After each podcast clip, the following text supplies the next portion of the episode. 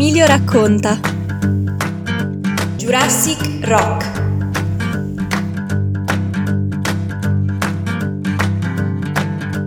La maggioranza dei critici e dei giornalisti musicali concordano su una data per indicare la nascita del rock and roll, esattamente il 5 luglio del 1954, come affermò John Lennon, prima di Elvis Presley non c'era niente.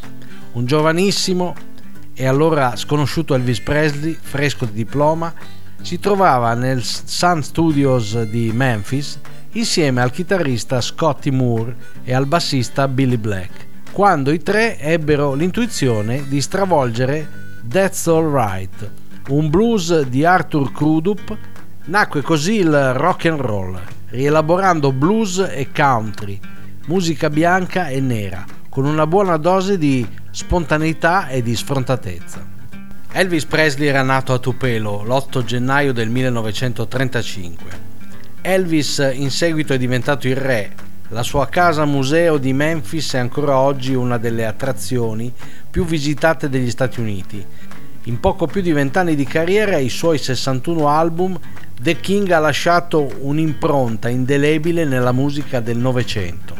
Ciò che resta al di là del mito di Elvis Presley sono le sue canzoni, ad esempio On Dog, Don't Be Cruel, eh, Let Me Be Teddy Bear, Heading House Rock, Surrender, Suspicious Minds, Possiamo dire che dal 5 luglio del 1954 fino ai primi anni 70 il re del rock and roll ha diffuso in tutto il mondo questo genere e molti gruppi, diciamo perlomeno in tutto il mondo occidentale, si sono ispirati al rock and roll.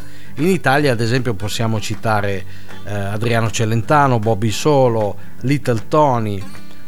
Poi in, più si può anche dire che eh, lui stesso ha eh, trasformato in rock and roll alcuni, alcuni, brani italiani, possiamo citare Torna sul Riento che è diventato Surrender. Eh, ci sono state diverse contaminazioni intorno alla musica rock and roll. L'amore di milioni di fans per Elvis Presley continua ancora oggi, possiamo solamente eh, citare un dato che ci sono 9,9 milioni di ascoltatori mensili su Spotify e 16 milioni di ore di streaming di musica di Elvis sono solo nel 2019 e 2,3 milioni di playlist. Quindi è una musica intramontabile. Diciamo che lui ha proprio dato il là e da quel momento il, il mondo musicale è veramente cambiato. Oggi abbiamo parlato di Elvis Presley, morto 45 anni fa all'età di 42 anni il re del rock and roll, detto anche Elvis the Pelvis, perché muoveva il suo bacino in maniera frenetica e generava, diciamo, una tempesta ormonale nelle signorine che lo guardavano. Infatti, oltre a, ad aver mh, rivoluzionato la musica del Novecento, ha probabilmente anche iniziato un cambio di costumi nella società un po' bigotta del dopoguerra. Quindi Elvis ancora adesso rimane un'icona e, al quale si sono ispirati molti gruppi e cantanti eh, del Novecento. Certamente Elvis Presley rimarrà nella storia della musica moderna e nel cuore di tutti noi. Il re del rock and roll ha lasciato un segno indelebile nella nostra società.